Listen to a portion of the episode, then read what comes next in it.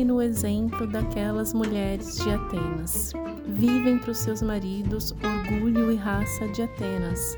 Elas não têm gosto ou vontade, nem defeito e nem qualidade. Têm medo apenas, não têm sonhos, só têm presságios. O seu homem, mares, naufrágios, lindas sirenas morenas. Mirem-se no exemplo daquelas mulheres de Atenas. Mulheres de Atenas é uma música de que Chico Buarque compôs na década de 70, com uma beleza muito particular de suas canções. A música transcreve para o papel um pedaço dos valores sociais que surgiram na antiguidade e ainda são atribuídos ao dito sexo frágil, a nós, as mulheres. Chico faz uma costura entre as magníficas obras de literatura clássica, a Ilíada e a Odisseia, ambas do escritor Homero, nos mostrando como Helena e Penélope, ambas mulheres gregas, são símbolos máximos e personificados do que se deseja de uma mulher. Mas afinal, o que é uma mulher? Essa pergunta parece tola e sem pretensão, mas no contracapa de hoje iremos refletir um pouco sobre como esse ideal construído no passado ainda dita as regras no presente, mesmo que de modo inconsciente. Eu sou Solange Rocha, você está no Contracapa. Vamos lá. Penélope esperou por Ulisses durante dez anos, enquanto ele lutava diversas batalhas e vivia todas as aventuras possíveis e imagináveis em A Odisseia.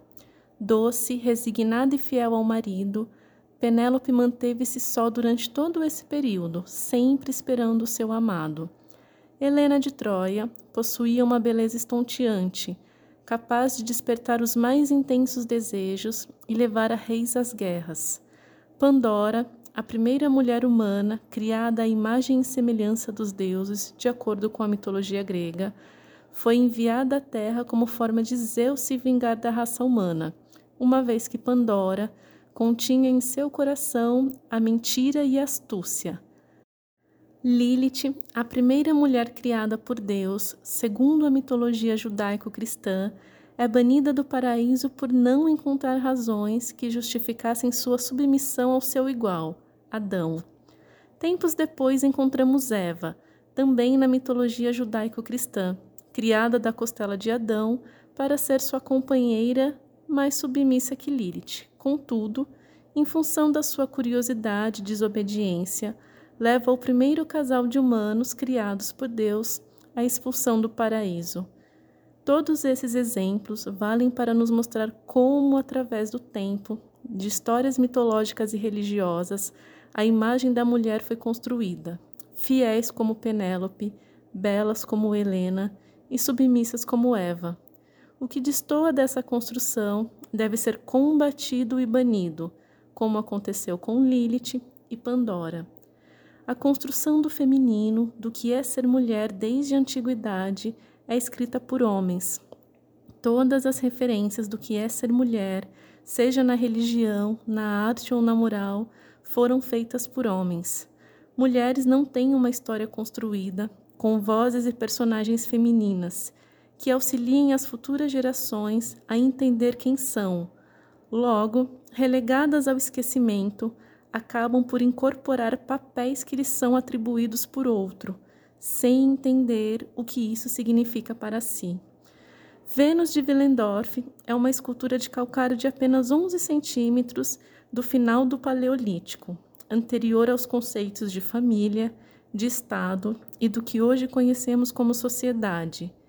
Possui seus olhos vendados, mas seios e ancas largas, e é considerada para sua época e para a nossa uma figura de fertilidade, que nos mostra uma das questões mais emblemáticas do que é ser mulher.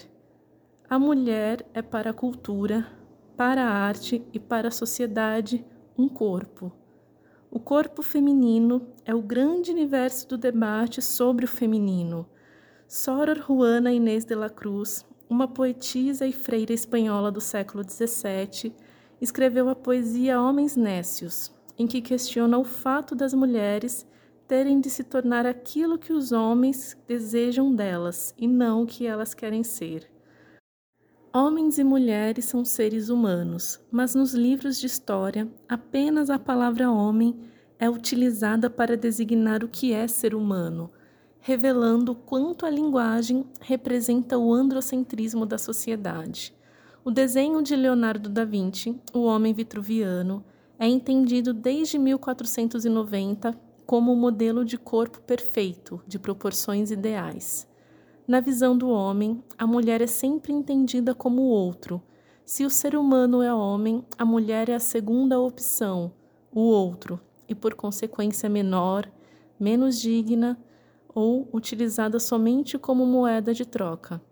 A história de ser mulher começa nos princípios da espécie humana, quando homens passam a escravizar suas mulheres, depois as mulheres de outros homens, e assim a criar o que hoje entendemos por escravidão.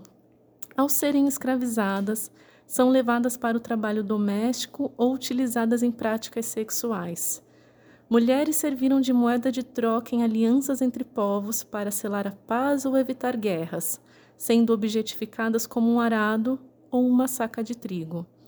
Nasce nesse contexto o ideário de supremacia masculina e de que homens são superiores às mulheres, intelectual e fisicamente, pois, em função da sua constituição biológica mais frágil e de capacidade de gerar uma nova vida, associada à sua inaptidão em administrar emoções, mulheres devem permanecer nas atividades reservadas ao ambiente privado, ou seja, as atividades domésticas. A gênese dessas construções sociais e dessa ideia de que homens servem para a vida pública e mulheres para o âmbito privado está no passado, mas ainda perduram até a modernidade. Imagine ser considerada tão inferior diante de seu igual a ponto dos direitos sobre o seu corpo, sua alma e sobre sua vida pertencerem ao outro e não a você. É claro que para todo sistema de desigualdade perdurar, existem ações de conivência. Assim, mulheres que obtêm algum tipo de benefício por estarem acompanhadas de uma figura masculina, seja por meio de vantagens econômicas ou sociais, acabam por oprimir outras mulheres que não têm esses benefícios mulheres têm sido apagadas da história do mundo, pois aquilo que não é sabido não pode ser contado, e aquilo que não pode ser contado logo é esquecido ou dado como inexistente. Virginia Woolf, escritora inglesa, uma vez disse que ao entrar em uma biblioteca ficou estarrecida ao perceber que praticamente todos os livros lá dispostos eram de escritores homens e quase nenhuma mulher. Mulheres são sujeitos, são pessoas que sentem e pensam, assim como você, caro ouvinte leitor do sexo masculino, ou você, caro ouvinte leitora, que mesmo sem perceber, colabora para essa ideia de supremacia masculina perseverar. Mulheres querem apenas as mesmas oportunidades que são oferecidas aos homens, por milhares de anos, também sejam ofertadas a elas: educação, respeito, equiparação social e salarial e o direito de serem respeitadas por si, independente da presença de uma figura masculina. Quando indicamos livros, séries e programações do SESC sobre um determinado assunto, no caso de hoje sobre o que é ser uma mulher, sempre temos o intuito de oferecer entretenimento de boa qualidade, para ajudar a conhecer mais do que estamos conversando. Hoje não vai ser diferente. A nossa primeira dica é a leitura do livro A Criação do Patriarcado, da escritora austríaca Gerda Lerner. Lerner foi uma escritora, historiadora e professora da Universidade de Wisconsin Madison, nos Estados Unidos. Teve uma vida quase que banal. Casou-se, teve filhos e, depois de criá-los, decidiu terminar seus estudos na área de história, mais precisamente na área de história das mulheres. Lerner foi uma profícua pesquisadora nesse ramo, pois sempre advogou que, ao conhecer sua história, sua trajetória, as mulheres teriam a oportunidade de se reconhecer na sociedade para além do que era esperado de uma mulher, e por muitas vezes, ao ministrar aulas sobre o assunto, percebeu uma nítida mudança de comportamento em suas alunas. Nessa obra, a escritora busca em fontes de aproximadamente 3 mil anos em culturas do Oriente Próximo, as origens da dominação e da submissão das mulheres pelos homens. Valendo-se de dados históricos, literários, arqueológicos e artísticos, Lerner refaz o traçado evolutivo das principais ideias, símbolos e metáforas, graças às quais as relações de gênero foram incorporadas à nossa civilização, sustentando que a dominação da mulher pelo homem é produto de um desenvolvimento histórico, ou seja, não é natural ou biológico, e, portanto, pode ser mudado. Lerner acredita que o patriarcado, como sistema de organização da sociedade, pode ser abolido assim como outros processos históricos já o foram. A segunda dica é imprescindível se você quer realmente entender o que é uma mulher numa sociedade dominada por homens. Interessada na condição de ser mulher, a filósofa francesa Simone de Beauvoir escreveu a obra que pode ser considerada uma das mais importantes, ou a mais importante obra, sobre ser mulher em uma sociedade dominada por homens. O Segundo Sexo foi escrito num contexto de muito conservadorismo e apenas cinco anos depois de as mulheres francesas terem garantido o direito ao voto, num tempo em que poucas mulheres podiam trabalhar, é que o livro pôde ser publicado, mais precisamente em 1949. Simone é pioneira em analisar a condição feminina em todos os seus aspectos, do biológico ao social e nos surpreende ao descrever fatos que ainda eram impossíveis de ser nomeados na época do seu lançamento. Sua coragem foi colossal, pois muitas feministas de seu tempo ainda guardavam muito silêncio sobre as fantasias projetadas em seus corpos, nos corpos das mulheres e a importância disso em seu posicionamento social. A terceira dica é da escritora americana Betty Friedan, Betty foi uma importante ativista do direito das mulheres nos Estados Unidos.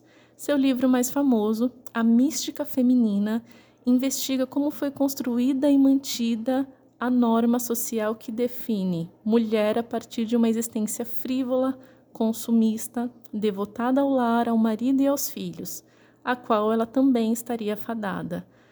A partir de entrevistas, questionários e uma vasta bibliografia, Beth identificou um sintoma social que denominou como problema sem nome, um vazio existencial intenso que afetava mulheres heterossexuais brancas americanas, moradoras de subúrbios de classe média e que não podia ser suprido por um casamento perfeito, pelo alto padrão de vida ou por filhos, e que elevou os índices de alcoolismo, suicídio e transtornos mentais nos Estados Unidos pós-Segunda Guerra.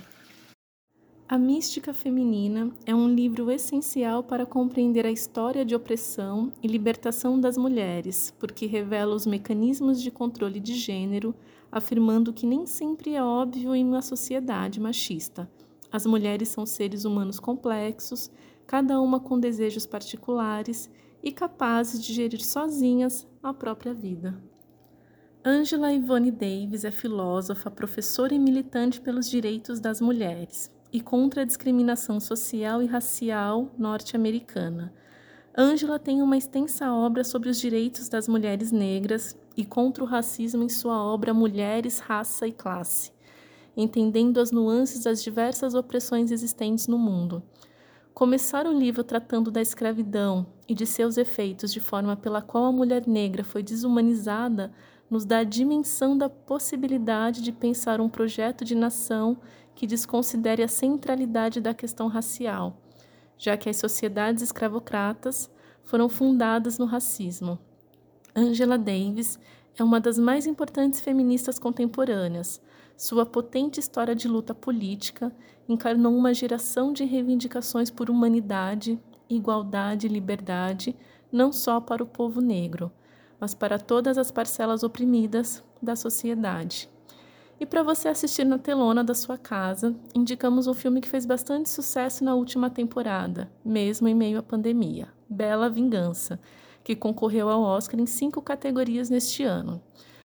Toda semana, Cassie Thomas, de 29 anos, vai sozinha a uma boate e finge estar bêbada, e faz um trabalho muito convincente. Se mostra incapaz de se manter em pé, com o olhar desfocado e a fala arrastada.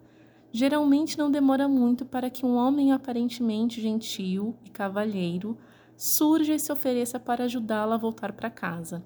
Na maioria das vezes, eles esperam fazer sexo, mesmo quando ela diz não. Mas quando começam a tirar as roupas dela, o plano falha. De repente, o olhar de Cassie se concentra e seu tom de voz se torna mortal. O que você está fazendo? Ela pergunta a eles.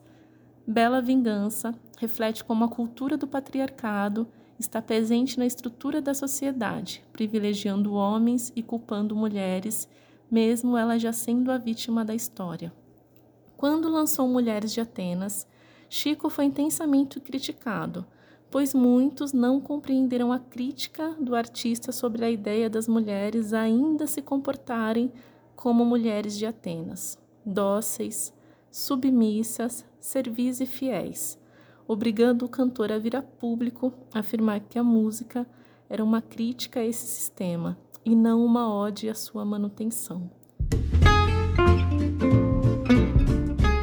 Contar a história das mulheres é preciso para entendermos quem fomos, quem somos e quais perspectivas as gerações futuras terão.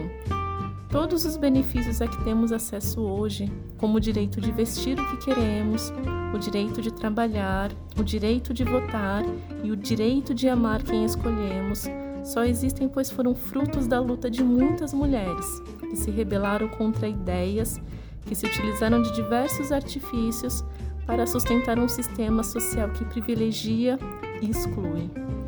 Todo direito é uma conquista, não um presente dado sem qualquer interesse. Pense nisso, pense na sua história, na história das mulheres da sua família. Nada nos foi dado, tudo foi conquistado. Até a próxima semana em mais um episódio do Contra Capa. Até lá!